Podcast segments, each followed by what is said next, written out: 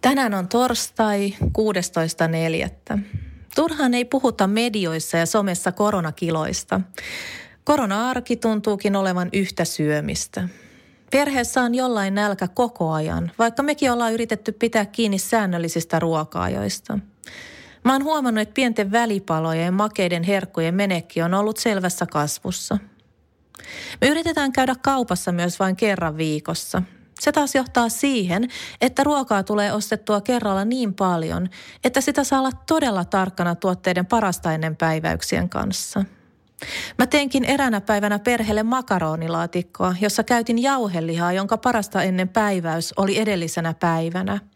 Mm, liha oli ihan ok ja sainpa perheeltä vielä kehut, että olin onnistunut tekemään parasta makaronilaatikkoa ikinä.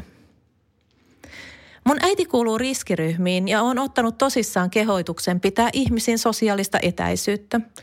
Äiti on ottanut lenkkeillessä käyttöön kävelysauvat ja kun tuttu mummeli oli pyrkinyt liian lähelle ulkona, oli äiti nostanut kävelysauvan peitseksi eteensä.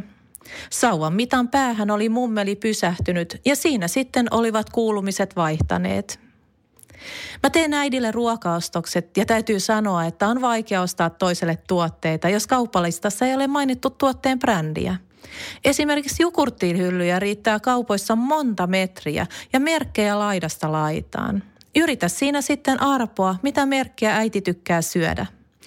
Pitääkö olla täyteläistä vai sittenkin kevyttä, laktoosilla vai ilman ja mitenkäs on sokereiden laita – vaan ei ole helppo aina tehdä ruokaostoksia myöskään verkossa. Mies erehtyi tilaamaan yhden terttutomaatin kokonaisen tertun sijaan ja naapuri oli tilannut seitsemän banaanin sijaan seitsemän kiloa banaaneja.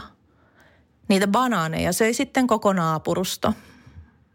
Kuten tästäkin päiväkirjamerkinnästä kuuluu, suurin osa päivittäisistä ajatuksistani liittyy ruokaan –